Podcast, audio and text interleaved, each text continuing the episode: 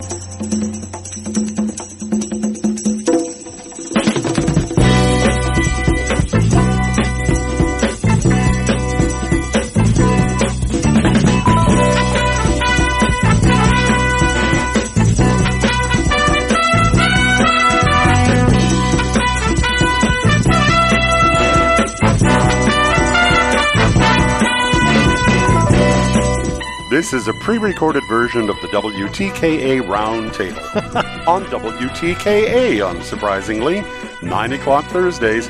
It is recorded, however, so if you call in, no one will answer.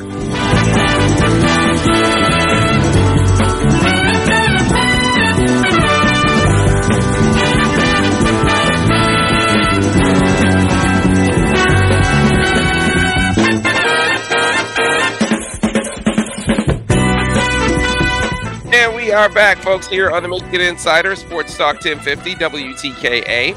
Online at WTK.com. Sam Webb, Mr. Ira Weintraub on the other side, and joining us to reflect upon this championship run. This this run where Michigan overcame every obstacle, every adversity, every challenge issued them as a program. They met and overcame. To reflect upon that, the MGoBlog Roundtable crew, who I'm sure is just like me, nothing you can say or do can bring them down at this point. Starting off with the man that started it all at MGoBlog, Brian Cook. Brian, how are you this morning? That's true. Nothing can bring me down, Sam, but Spirit Airlines tried. That's what you get for flying Spirit Airlines. I know. I know. You don't have to tell me. I know. Not trying to say. I told you so. Sam, Sam's losing it already.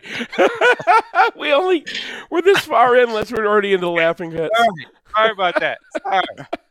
I don't. I'm not a fan of Spirit either. All right, Seth Fisher, how are you this morning? Oh man, I took Delta, so I'm just great. All right, and Craig Ross, how are you? I'm doing great. Uh, I want to shout out my friend Dane Myers in Austin, who at the last second had a ticket for me, and my wife figured out how I could get to Houston through about 28 different plane flights. Uh, my experience was a little better than Brian's, uh, but still, uh, it was great. So, and I ended up driving between Austin and Houston and then flying various places to get to and from uh, Metro. But it was great. And I sat, we sat in a section at the at the stadium with the craziest, loudest, Michigan fans I've ever seen. I mean, they made you feel guilty if you weren't screaming at the top of your lungs every time Washington had the ball. So I've got ear ringing. My people. Still. yeah, these were some great fans. I mean, I have to tell you. And uh, there was one uh, young woman in particular. I thought she was 14, but she said she had a PhD. So I suspect she was, she turned out to be somewhat older than that. And she just was getting at everyone in the section who wasn't like yelling at every particular moment. And uh, so it, it was great fun. Uh, uh, you know, I, I have to give a shout out to Seth, who in HTTV predicted Michigan would be 15 and 0 this year and win the national championship. So good for you, Seth. I also Didn't ju- I didn't just predicted that- predict. I didn't just predict. I know. I guaranteed. You guaranteed it. That's true. It did say it was a It's the guarantee. second time I've And- guaranteed something and it came true. So Seth two, Okay. Jim one. Not that it's a competition or anything, Jim, but if you Yeah. want to come back and try to catch up, you're welcome to do so. Yeah. Yeah. I had also picked Michigan to win the national championship in that publication, but it wasn't a guarantee, and I had it at 14 and 1. Brian Cook, Mr. Killjoy, I don't think picked Michigan to win the national championship. Uh, well, you know, you got to have some diversity in your predictions, or otherwise you're just an Ohio State blog. Fair point. Fair point. so here's the thing, guys, as we look at the run, I remember thinking that this Washington matchup, uh, because of the potency of their offense, would be the the tougher matchup. In retrospect, national championship game probably was the the Alabama game, but both games. Think about this, Brian. I want you to give me your reflections upon the, the actual championship game itself. But both games I felt like, man, you know what? Michigan clearly was the better, like clearly was the better team. Mistakes were what kept the the Bama game close, and you know Michigan had a lull, and maybe the if they if they punt instead of going for it on fourth down and and pin them down, maybe maybe Washington never get, gets up off the mat. But that that was a decisive uh, performance as far as I was concerned against Washington. Yeah, and it, it felt a little bit like the Rose Bowl because that halftime Michigan was dominating everywhere except the scoreboard. Yeah. You know, it kind of felt like two years ago when Michigan would rack up 300 yards in the first half against Penn State and they'd be up like 12 to 9 or something like that. And in both games, I was like, we really needed to translate that dominance into more points. And it turned out in both games I was incorrect. So, you know, the kind of remarkable thing about this team is that they didn't play their A game in either um, playoff game, and they still won the national championship. like there were a lot of things that I was just like, oh, we can't, we can't do this. We can't. This is not how we're going to win. We can't win a national championship doing this. And it turns out Michigan could. Uh, that's just how good this team was. And I think everybody from the president of the NCAA on down knows that that is the fact is that this was the team this year. This was not a fluke. This is not undeserved. This was not anything except Michigan being the best team in the country and deservedly winning a national championship. Yeah, uh, I I agree. The one you know the one thing on the season that ended up being sort of perverse in a very and in a very positive way was that Tony Petitti in particular and the Big Ten uh, and and to some extent the NCAA really brought the Michigan fan base together. I mean, usually I feel like the Michigan fan base is a you know is like herding cats. Not this year, and it wasn't just the winning. I think it was the winning with uh, all of the events of the year. You know, hamburger, lying about hamburger, supposedly. Uh, you know, sign stealing, Connor Stalions, uh, all of which was meaningless. Uh, and yet, the fact that the somehow there was a public perception or a public jealousy, at least in the Big Ten, about these elements, really pulled the fan base together. And so they, I think, uh, they created a sense of community that you know wasn't quite as strong. And and it, it's one of the to me very interesting things of the season. I, I think that's a great point. That like when you're under attack, you have to pick a side.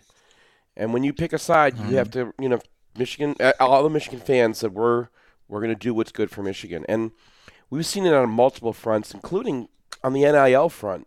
That you know you saw in the last week the program just kind of getting its act together, and you know they've they've been making a big push on that front.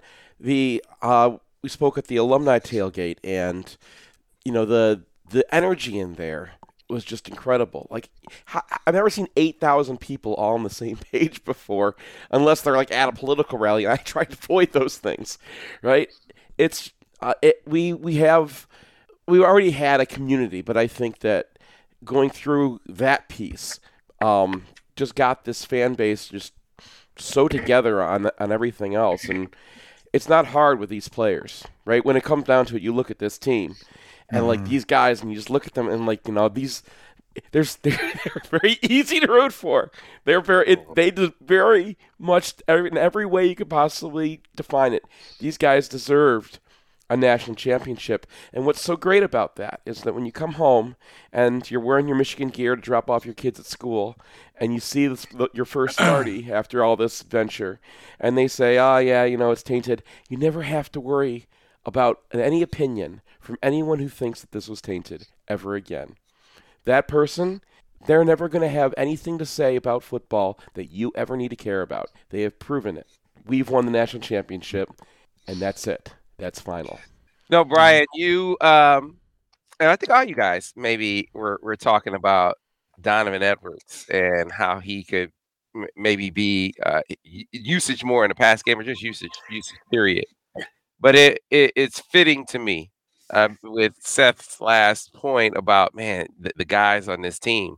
But that was a dude who was admittedly frustrated. He he talked about what what his goals were this season And then Blake came back and he was honest about how he knew that was maybe going to affect things. And then he didn't play up to the the level that he knows he's capable of playing and never made it an issue, kind of like Trente. Never made it an issue. These dudes just wait, wait. One time, one time, Sam. One time, because he got up and he wanted to run a fourth down touchdown. He was getting everybody up there. I remember the what was it? Uh, it was one of the early games, Rutgers or something. Yeah, Michigan has to go. No, no, no. Dono, come off the field, and he scored later in that game, and everyone was excited. But- But, yeah, Okay, so there was a, a play where he he had run him down to the one yard and he Yeah. wants to punch it in. yeah, Right. yeah. Now, that, that's not the same as being a being an issue for the team, making his lack of individual success be a problem for the team. That never happened. And so then it rolls around to the championship game. He even said he saw a therapist about it. About, hey, how do I manage what were my goals? And my goals have become pressure. How do I manage that? And at the same time, still be there for my team, leaning on his faith, all of that coming together. And then you get in the championship game, and he has that kind of performance where the first two big plays of the game were him with the kind of touchdowns we saw him have at uh, against Ohio State last year. Yeah, and he was out there on a second and 14, and Michigan's ah, just run the ball. and it reminded me of the Penn State game where he runs into the back of his lineman for a minute and then cuts out to the other side. And a lot of people are like, "Oh, I didn't see the hole," but like, if it works, it works. You know, there there are three instances in this season, big plays for Donovan Edwards, where it takes him a minute to actually pop out, and that sucks in safeties, it sucks in linebackers. The the second one was decisive. Like he knew exactly what he was doing on the second one, but even if you it takes you a minute to get to the spot that you have to get, when you get to it, if you're Donovan Edwards, that's ball game. That's it's over. So both of those touchdowns were reminiscent of the Ohio State touchdowns a year ago because as soon as he broke into the open field, there was absolutely no question how that play was ending. It was ending in the end zone. Yeah. Mm-hmm. Yeah, I thought I mm. thought I thought the the first touchdown was an instance of him just I'm gonna do what I'm supposed to do on this play. I'm, I'm pressing the A gap. Yeah. Yep. That- Damn it, that's what I'm gonna do because that's what the play calls for me to do. And then it wasn't there, and then it's like, okay, now you pop out. The second one was a duo, and if he can, that dude can run a duo. I've all these, Blake's was a big play, was a duo too. And dude, linebacker was sucked inside. Boom, he cut it out, and it was canceled. That linebacker wasn't sucked inside. He was sucked out of the airplane. I- that, that was like the worst attempt to fit duo I've ever seen. It was oh my god! not good. Right, It was it- suboptimal. Uh, Well, Arnie- he was a very spirited guy. yeah, those guys though, Craig. I mean, this. I I did a few different pregame shows, and I kept talking about Michigan is going to run the football on this team. Mhm. Like they haven't. You know, the only reason why Texas didn't run it more is because their coach itches when he can't throw the when he's not throwing passes. They should have run the football more. It was always Michigan was going to run successfully on this team. Now, did I predict 300 yards? No, but I said they would rush for over 200 yards in this game, and they did. They rushed for over 200 yards in the first 16 minutes of the game, I think. Yeah. Uh, and so, yeah, I, I noticed uh, a lot of Texas fans complaining after the game about uh, Sark saying, see, see, that's what we should have done. And so you had a lot, uh, you know, a lot of fans saying uh, that, you know, or a lot of Texas fans who felt, hey, we should have been there if we just would have done what, what uh, Michigan did. And how come our coach isn't as smart as their coaches? Uh, there was a lot of that yesterday or the day before. It's funny that Donovan Edwards, going back to him real quick, is kind of like you know they, we've heard of a concept of a passing down running back, but that's kind of a guy who like you know gets receives and, and blocks a lot.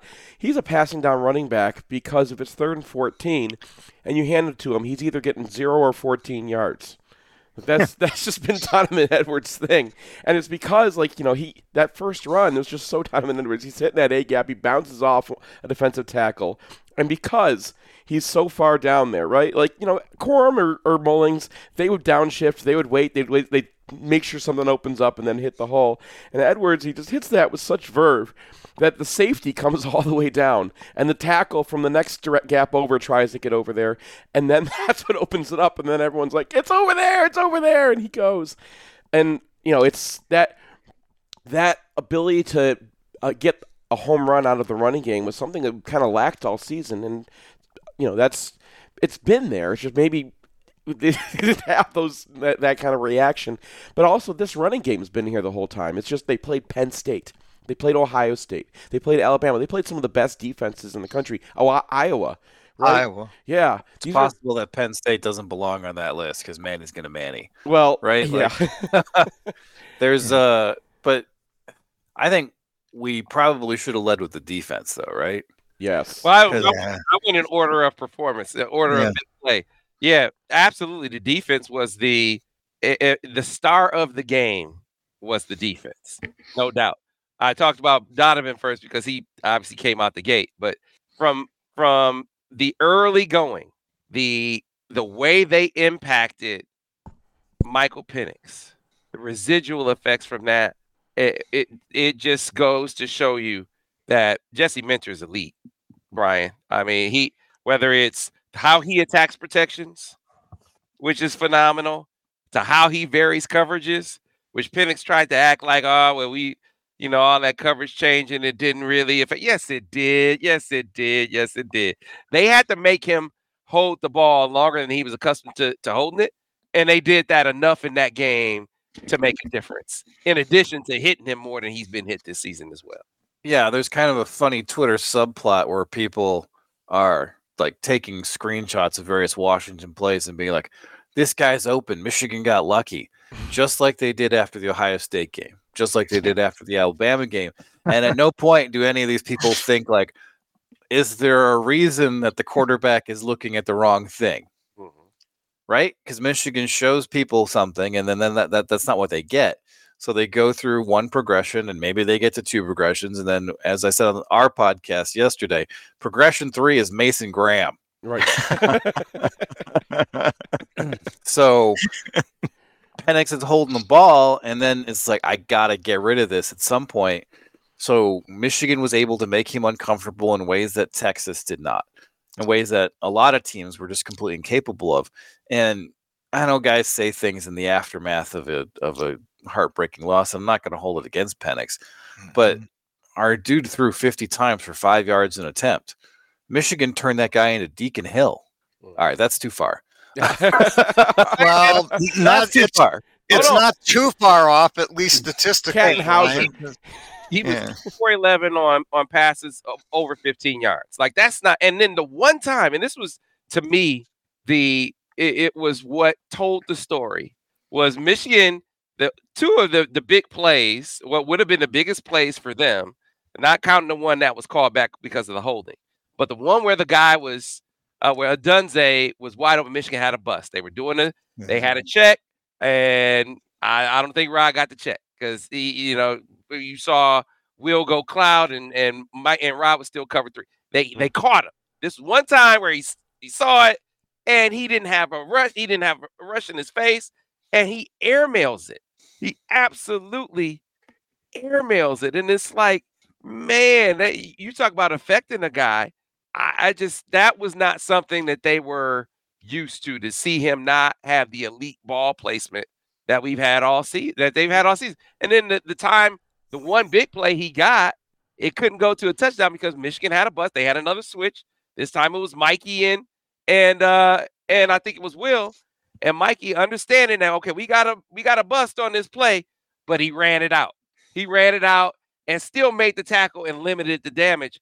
I mean, they're just not used to a, a defense that is as varied, as disciplined, and is as physical as this one. So Well, yeah. I you know what is Michael Penix as of today? He's a rookie NFL quarterback, and you see rookie NFL quarterbacks have these kinds of games all the time. It- the way to get to a quarterback is get pressure on him. And get pressure on him up the middle. He's got to get out of the pocket. He can't get comfortable. And then he's thinking about that. He's wondering where the pressure's coming from instead of thinking about where his guys are downfield.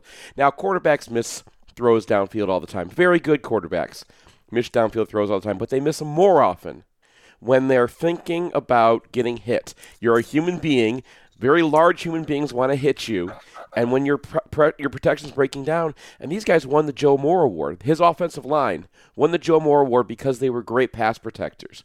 Now we thought, Well, they had a, they'd Yeah. given up 11 sacks the whole year. right, Yeah. Like they, I mean, they had a couple of holes, but at guard in their Pro Football Focus grading, but those tackles were supposed to be the best of the best, and you know, Penix wasn't under siege like Jalen Milroe was, but he was definitely uncomfortable, and I think part of the uh, his uncomfortable the fact that he was uncomfortable was the fact that they were so good at pass protection the rest of the year. Mhm. Like our dude came up in the fires of Indiana, right. but he, he got the cushy chair and he's sitting in the cushy chair throwing it to Rome Odunze.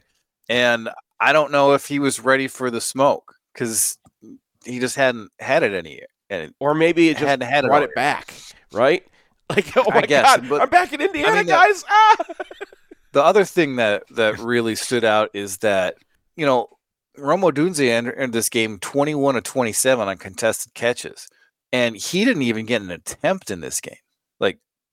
In the Texas game, there were a couple plays where Penix was just like, "Well, Odunze's down there somewhere," and he just chucked it up, and that worked out for them. I mean, he was getting fade balls and stuff, and Michigan tried to match Will Johnson on him for the majority of the game, but even when Josh Wallace got the matchup, and I was waiting for for the dagger, it never came, and Michigan was able to dissuade the best downfield passing team in America from even taking shots. Mhm. Like they had those two busts, but when they weren't busting, I don't even know. I don't think there were more than a couple of attempts downfield, both of which were real, really well defended.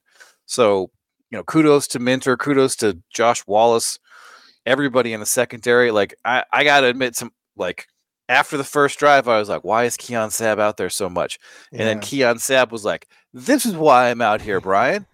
I'm going to get a pass breakup on Rome Odunze that looks like I've been in the NFL for 10 years. I'm a true sophomore. I have to come back next year. And I'm like, All right, Keon, I see you. Good job. so, I mean, the everybody eats philosophy. At some point in the middle of the season, I was like, okay, we're going to tighten up the rotation. We're going to tighten, up the rotation. We're going to tighten up the rotation. And the national championship game, a guy who got five snaps against Alabama is out there making plays against the pass, best pass offense in America. And you know, Cam Goode, who I thought was going to get 10 snaps in the total, uh, the totality of the season, is rotating out and rotating in like it's a line change. And there's no drop off when he's in there. And on offense, Matt Hibner got in in the first quarter. Like Matt Hibner decided that he was going to take a red shirt this year so he could transfer somewhere else and play his final year someplace where he could get on the field for 500 snaps. And in the national championship game, Michigan is like, everybody eats Matt Hibner, get out there. And I just can't, everything worked. It all worked. It, it like, there, there were frustrating moments and everything was sad, uh, sad when Michigan couldn't translate their first half into more than a touchdown lead at halftime. But just in terms of what this program attempted to do with the portal, with their massive amount of rotation, with their attitude towards coming back, with their philosophy on defense, with their philosophy on offense, all of it came together to make Michigan uh, probably the best Michigan team of all time. Yeah. Yeah. Well, you know, yeah, I'm glad you said that. I'm not sure this is the best Michigan team of all time. Uh, it's hard to look at 1901 or 1902, and I'm unclear about 1948 because I I was alive, but I didn't actually see those I was teams. alive. Uh, but yeah, there you go. I'm pretty sure of this since my cognition of Michigan football, which probably goes to the 1953 or four. Uh, this is the best team I've seen, uh, and I would be surprised, to be honest, if this wasn't the best Michigan team of all time. I, I think Uh, and uh, it really was a remarkable year. One thing, uh, and Brian gets a major shout out for this, is he's been yammering all year, rightfully so, about Trente Jones. And our best offensive lineman, Zak Zinter, goes down And I think the right side of the offensive line got better uh, because you got Barnhart into a better position and Trente came in and did it.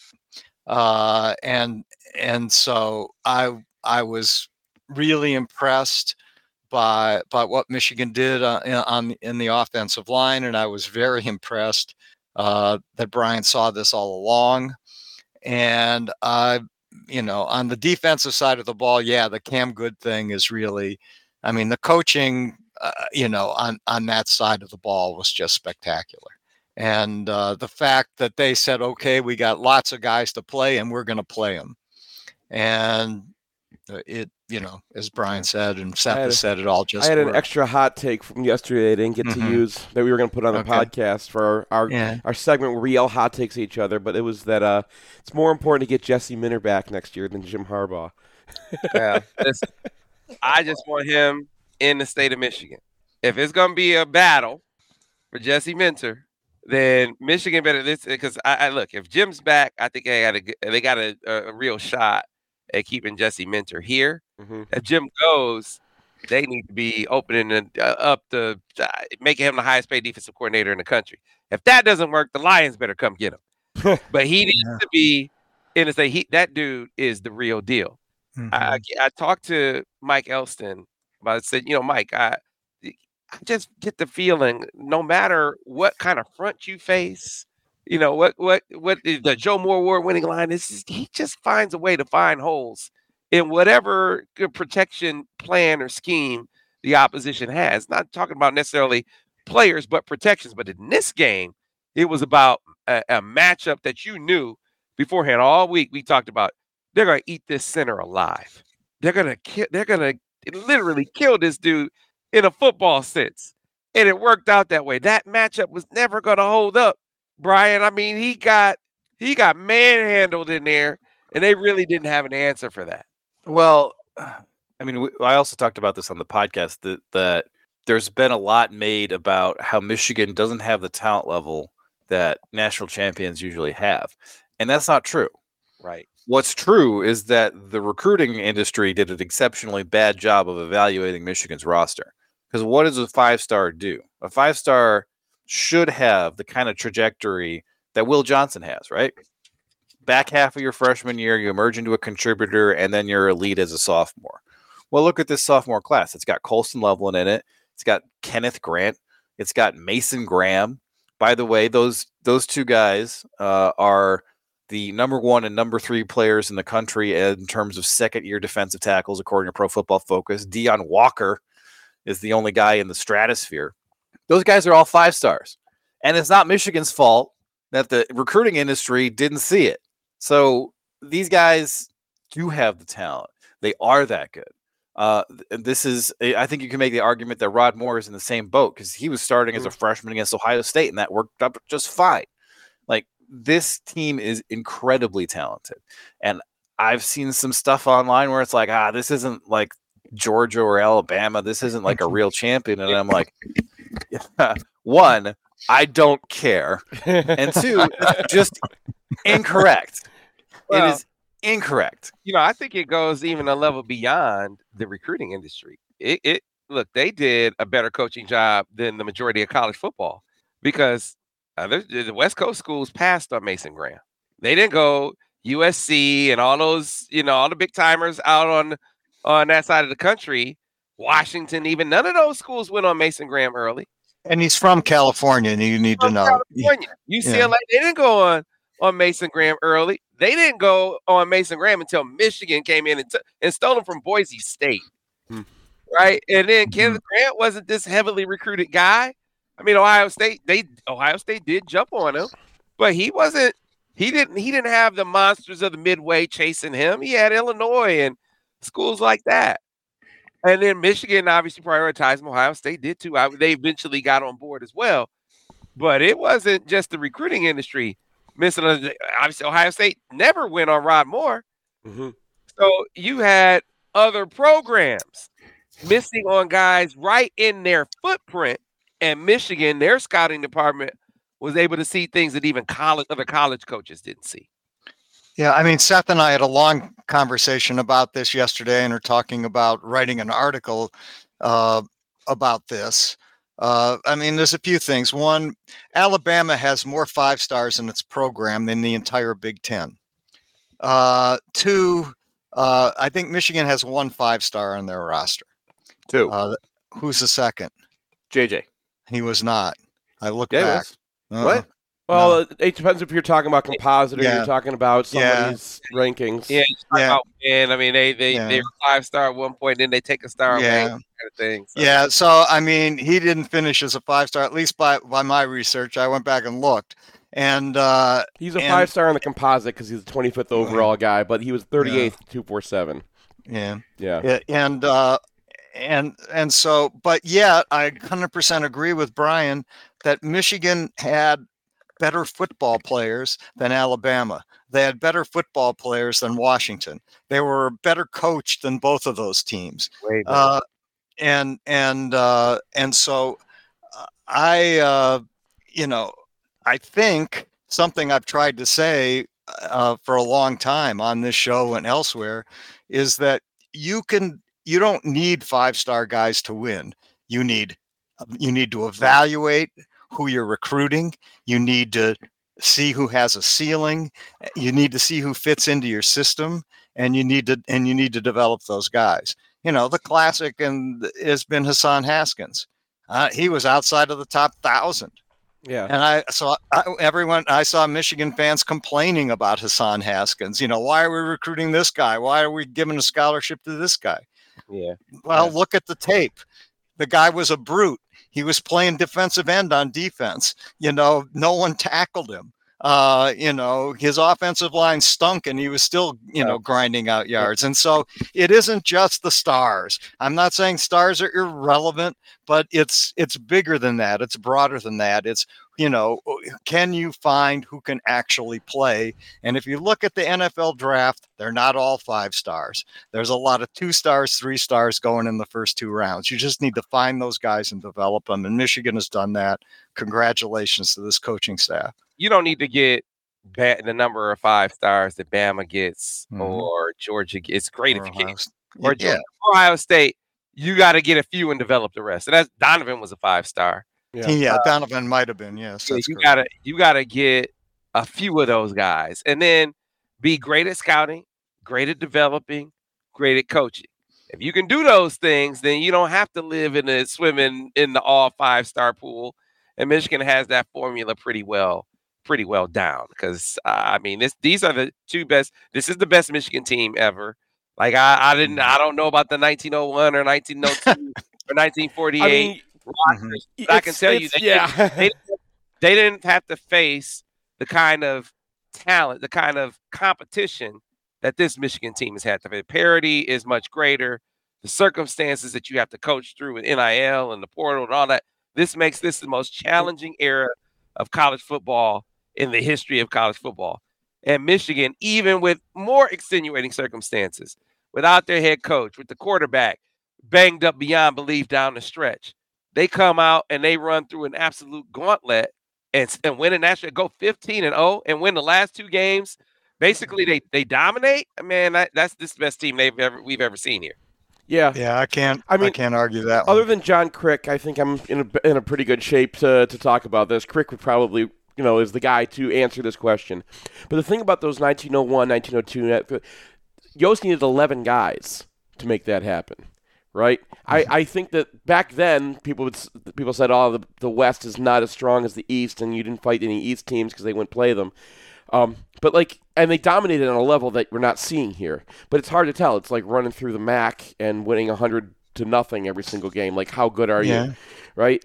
The uh, the 48 team is just that was just weird. Post war, Michigan just had all the guys from the war, all the guys who went to the war, all the guys who came during the war, all the guys they stole from other teams during the war, and other teams were still kind of coming back because they shut down during the war. So it was just a very strange season. It's kind of hard to compare the 40 the the 47 team and the 48 team are both yeah. kind of like in that weird realm right there.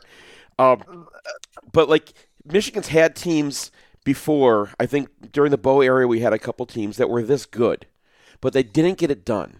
they they tripped up somewhere. They just they, they came into the season the best team in the country, but they just missed in one little spot. Had one game that they that they couldn't had one two point conversion that they couldn't convert in 64. There were times like that. This team, the adversity that they had to go over, the, the NCAA and the Big Ten came for their coach, and they, you know, they face teams that just focus on them all season, right? Like they are the red letter game for every single team they face. And they they have to go through an Alabama machine. Teams don't recruit historically. Teams don't recruit the way Alabama recruits. That's a historical anomaly based off of the system that we had, where there were only four teams that could get in the playoffs. And to go through a team like that, and then and Washington, I mean Penix and that team was that was a great team. You don't face bad teams in the playoffs. But Michigan was the team unless you're playing Michigan face. State. Yeah, unless you're playing Michigan State. Great point. yeah.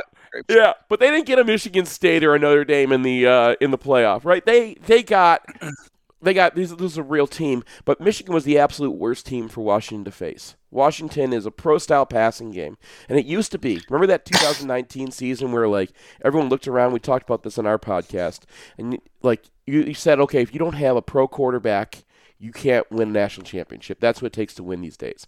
And it turns out having a pro defense against the pass is just as strong. And I think when you look at this, what this Michigan team had, that was just out of this world. You look at the Georgia team that had like the, the Philadelphia Eagles on it, right? You had, you know, look at all these teams that had something that made them absolutely great.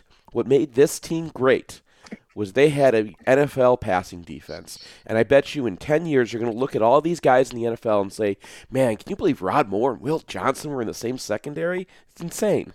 Yeah, we need to get to a break. Yeah. Be back on the other side. More MGoBlog Roundtable here on the Michigan Insider on Sports Talk 1050 WTKA The Ticket. So, is it true that Mason Graham is being represented by Drew Rosenhaus now? And does it, and doesn't that seem to imply that so, people are coming after him to transfer? Well, I, I don't know that that, I- that necessarily is the the case. Um, I don't know. I hadn't checked on that. I know Rosenhaus Okay. Was had been JJ's guy. So Okay. um, for since for for the last couple of years. So, So maybe he's just lining it up for next year when he's a first round pick. yeah, I, Uh, you know, are there are there teams that are trying to come after Michigan's dude? Sure, but I I think that they'll be if Jim stays. There's no question. I think Yeah. everything. I think the question uh, for them would be if Jim goes, who's it going to be? Because they are very much riding for Sherrone. Like I, I do think that there would be some. Um, I think you'd have some guys weighing their options if it was someone other than Sherrone, even if it was someone like Ka- like Kalen DeBoer, Mhm. which you know I. Yeah, I think there are a lot of teams that are going to be interested in Kalen DeBoer, and he has not signed his extension yet. Yeah. There's Yeah, well- No, it, it- it's obvious DeBoer's. I, I mean, it seems obvious to me DeBoer's looking around. Yeah, or he's Or- he's leaving his options open. Right. Yeah. That's what I mean. so to speak. So, uh, but I mean, for for Michigan, uh, you got to do whatever you can to maintain this culture. Um, I, I get if they would, you know, feel the need to kind of have an actual search. I, I, understand it, uh, but the premium has to be on what what what Jim has built is so unique in this era that you got to do whatever you can to maintain it. And if, if he wants to follow his NFL dreams, there are still ways in which you can maintain that, and they gotta they gotta do whatever they can to to go along that path. At least in my opinion. And I think Mason, first, so Mason specifically, Mm-hmm. I think if Jim left and and and Sherrone was the coach, I think Mason would be here. Okay. I don't know, even if Drew Rosenhaus is his is his agent. Yeah, I mean that's Okay. this is the reality of the of the game right now. The NCAA is set up that they're not going to investigate anybody who's tampering. All right, right, now, but so until someone who's actually a starter here decides to transfer, I don't think we should be speculating about it because it's never happened. yeah, Like no, and this doesn't really happen in in 20 seconds. other programs either. Like starters Mhm. aren't leaving.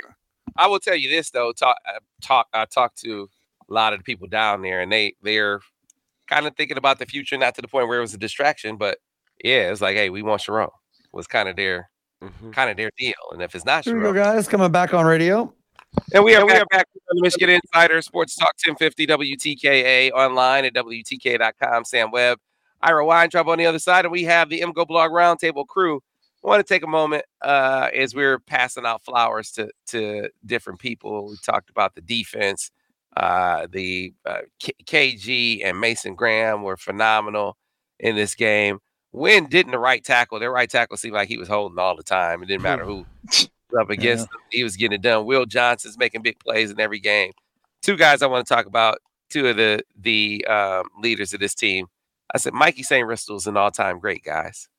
Mikey Sainristil is an all time great. So, Craig, you gave credit to Mhm. to Ryan. I gotta every time I do this, and I did it on on camera. I got to give credit to Steve Clinkscale. Steve Clinkscale, before the 22 season, said we are not going to have a drop off at nickel.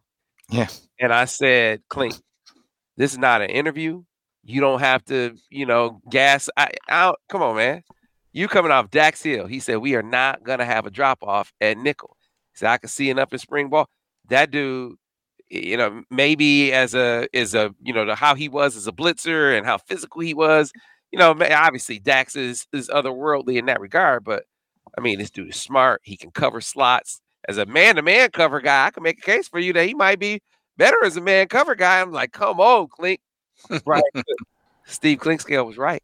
He called it, and Mikey Sainristil is an all time great at this university. I, I 100% agree. I think he's one of he he he's iconic. He's one of the great Michigan players of all time. Uh, you know, he's for me, he's there. I mean, we were talking about the 48 team. There were two in particular on the 48 team that I think jump out. One is Len Ford, who rarely gets mentioned, but he's in, I believe, the pro and college football Hall of Fames. And uh, I saw him play because he played with the Cleveland Browns when I when I was young and uh, he was unbelievable. And it's it's always a mystery to me and how little mention he gets. And the other was the youngest Wistert, I think, played uh, you know played on those teams in '48, and and was he the young, also the middle brother, and he was already Was the 30 years middle- old when he joined that team. Right. Yeah. Yeah, but I believe he's also in the Pro and College Football Hall of Fame. So that 48 team it, it, it should not be uh, ignored. But the but yeah, Mike Sainristil, uh, you can't say enough good uh, about what he did this year and how important he's been, both sort of psychologically and in his. Uh, emotionally and and and in his level of play, He, he so just represents was right. this team so much Mhm. that Well, know, there's certain guys on this team where it's just like that's his number. Like Mm-hmm. The, over the past three years, like 97 is Aidan Hutchinson's number. Anyone who Mhm. wears 97 is wearing his number.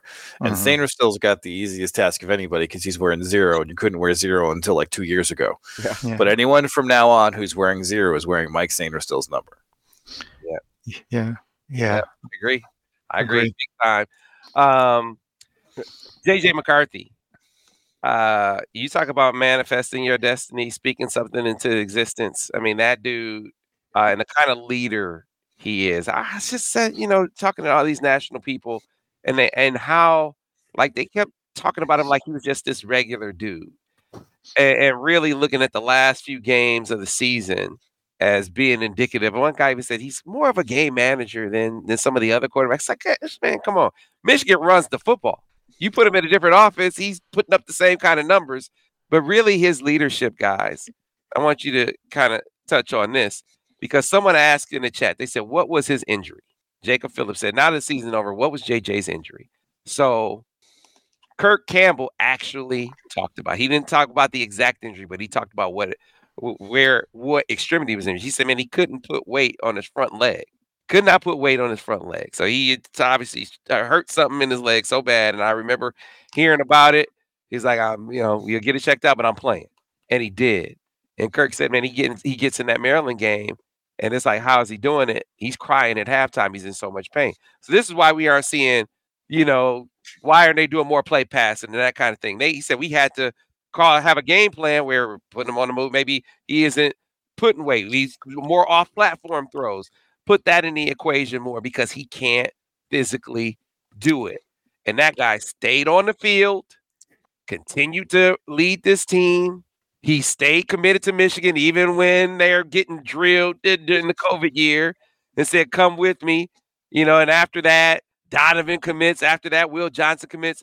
The leadership, the number nine that's provided for this program, I think that's iconic as well. You usually Yeah, don't no- s- get to see the leadership. Right, we're, we're film guys, right? We're not usually seeing what leadership looks like, but this guy would he be out there before every single game meditating under the goalpost, and that I mean, it wasn't just for him. That was all of us. That that that just that calmed us all down. That that got us all centered. And I mean, you talk about the mental toughness that it takes to go through a football season and and to have your coaches getting attacked by the NCAA and Big Ten and and uh, have to go through, have to lead this team and create what all everything everyone around is going through, and just survive in that maelstrom. Um, I I don't think I've ever seen a more iconic image of how to do that than JJ under the goalpost. And you know, we started the season. Brian wrote about you know under the banyan tree and like how that was that's the vibe of this team. And you know, you talk about the the pain that he physically is going through and the the pain that these guys go through mentally to get through all of this. And Donovan Edwards having to sit and watch other guys score touchdowns. And you know, I go back to that moment where later in the game we do get Donovan a touchdown. And JJ is right out there, and Corum's right out there to congratulate him. And like this team was that. This team was just so centered. This team just had so understood what was important and what wasn't. And you know, JJ is the is the center of the maelstrom. Like I, you could, uh, the whole team is captains. Every single guy in this team is a captain. But when you look at like, Well, that's uh, I mean, him. there are a bunch of Michigan named a bunch of captains, and then what did they do in the portal? Is they recruited a bunch more captains. yeah, Like, so that's not like, like that's obviously an exaggeration, but insofar as it can be the truth, it is as close to the truth as possible yeah, because Josh Wallace was a captain, you know. AJ Barner was a captain. AJ Barner was a captain as a true junior. You know, the the guys that they went out and got weren't, you know, wash out five stars from Georgia and Alabama. They were established college players who were the best dudes on whichever team they happened to be on. And that's a philosophy that I think really paid off and I think it's a philosophy that will serve Michigan going forward. Yeah, I mean they we we've mentioned it before. They took, I believe, nine guys out of the portal last year, and and really, they hit on nine out of nine.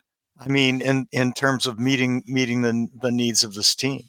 I mean, they didn't have a whiff or anything close to it, and that's really spectacular in terms of figuring out who we need and and and who can fit in on this team. In terms of JJ, you know, there's uh, uh, there was the one, one of the key plays in the game was his scramble from deep in Michigan territory, They're and that great. was a remark. That was a remarkable play, and and his speed wi- is, is unbelievable because I think it was a a, a a a corner who came up on him. He just runs by him. The guy, the guy just misevaluated how fast JJ is, and then the very next play, I think they ran a, uh designed power sweep or I don't uh, you guys can tell me what it was with JJ for another 13 or 14 yards and that was it. He didn't run again. I don't believe in the game, but uh yeah, he he's a talented runner, but that was limited by his physical condition and the, and they chose and they chose their spots with him, but when he did run it was very very effective. Yeah, that was one of the the educational Mhm. uh, moments because I kept wondering why aren't they calling more play passes late in the season? Mhm. And uh, you know, it was Borges. He's like, man, there there are things that happen. He said at the end of the, I think it was the 12th, you know, Den- Denard had a ulnar something he had. I don't know what the injury was. He said he couldn't throw a pass. He like literally couldn't throw a pass, and as much as it would have explained to everyone why he wouldn't have Denard throw passes, you couldn't say it. So they couldn't say obviously. JJ is too hurt, not just not just to not run the ball. He's too hurt for some of the passes that we normally have in our arsenal, which is uh, they did a great job. They they did a great job all the way around. This coaching staff has been phenomenal. Uh, we talked a lot about Jesse Minter before that. We talked a lot about Sherrone Moore from top to bottom. This has been to me uh, when when you write the the story of Jim Harbaugh at Michigan and after the 2020 season, what changed? Because he had always made good hires. I think what he uh, the, the key difference is he went and found the guys, a staff full of guys that can all can do it all. They weren't just you didn't have a, a guy who was just a great coach who couldn't recruit, or who was just a great recruiter who couldn't coach, or maybe he could maybe he could coach some and recruit some, but he couldn't really scout. He went and got a staff that had mostly those things. And in this year, when you throw Chris Partridge in the mix, Mm-hmm. it was the whole staff was like that. That is that's a guy who's already really, really good, taking it to a, an entirely different level. Uh, Jim Harbaugh, that that 2020 um, sort of epiphany, if you will, uh, I think is something that will go down in history. At least it should, as the the, the turning point for Michigan.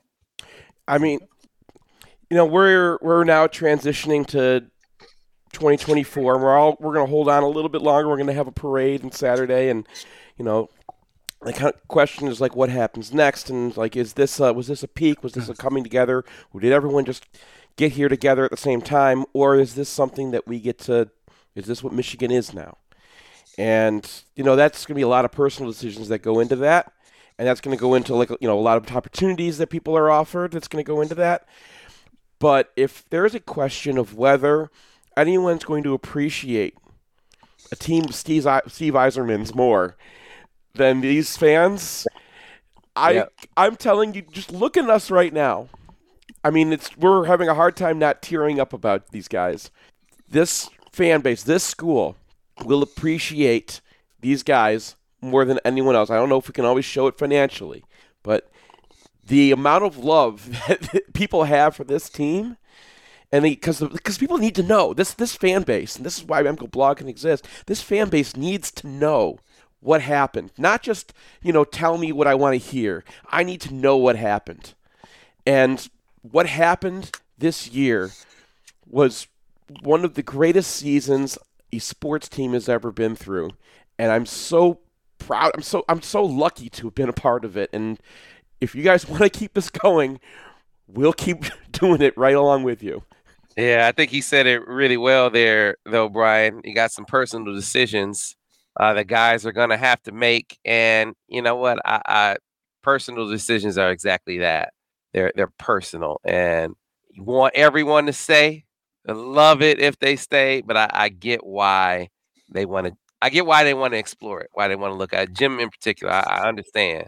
You know, he has parallel dreams. I still think that you know, Michigan has a, a it's gonna be tough to to pull him away from Michigan, despite what everyone says. But I understand why he wants to play it out. Well, sure, he wants to win a Super Bowl. I mean, I mean, he's won an NCAA championship, uh, and uh, who can blame him for that? And Well, uh, let's just really tell him it's a Super Bowl. Like, ah, so- next one will be the Super Bowl. We've already won the national championship, Jim. and then we get to play, you know, whoever won the Super Bowl, right? And that actually happened in 1930 or 31, but we won't talk about it I on mean, the I- show. I've been around. I, I, I, I, I you know, we're we're NFL fans too, and you know, I, I, I don't know if, I, I don't know if if teams, if fans of Super Bowl winning teams can feel what you feel because the players who come to Michigan when in college football, it's a validation of yourself because they choose to be here. These guys all had recruited. All the coaches had, you know, to get recruited to come here. All these players had to choose Michigan at some point, and it's just a a validation of your fandom that everyone on your team wants to be there, just like you want to be this this this program. So it's, I, I this is the pinnacle. I don't know. I, I I'm sure to Jim Harbaugh, he's been in the NFL and he can feel differently, but I'm never gonna feel differently. This is the Yeah, pinnacle. as, as, as, as the feeling goes, I know. I think he knows he'll never get the, the fans will never appreciate an NFL team like they appreciate. Uh, This is on a different level, but I, if it's if he gets to the NFL, it'll be about his desire for a Super Bowl. That Well, he that'll be be the, the greatest coach who ever lived, and Oh. a couple a couple options just retired today. So So at any rate, fellas, this has been a fantastic ride, and you guys helped make it be fantastic week every uh, week after week. So I appreciate that about you guys. And now next week we shift gears and we got we start talking more basketball. How about that, Brian? Uh, you mean we're gonna Well, talk about be- 2024 Michigan football? And hockey. Brian, nothing can, nothing can bring us down, right? Right? What? Well, uh, we got we got we got to talk about the transfer portal. We got to talk about the outlook for 2024. 24. There's going to be guys coming and going. We got NFL draft departures. Yeah, Nick Saban just retired. That's going to shake up the fundament of college football. Looks like Dan Lanning's going to be leaving Oregon. I, I think we might get to talking about basketball in the year 3000. All right, we got to get out of here, folks. We'll see you tomorrow on the Michigan Insider on Sports Talk 1050 WTKA, the ticket, the official voice of University of Michigan Sports Ann Arbor, a Cumulus Station. It could be brutal tonight Yeah, with yeah. with no point. gu-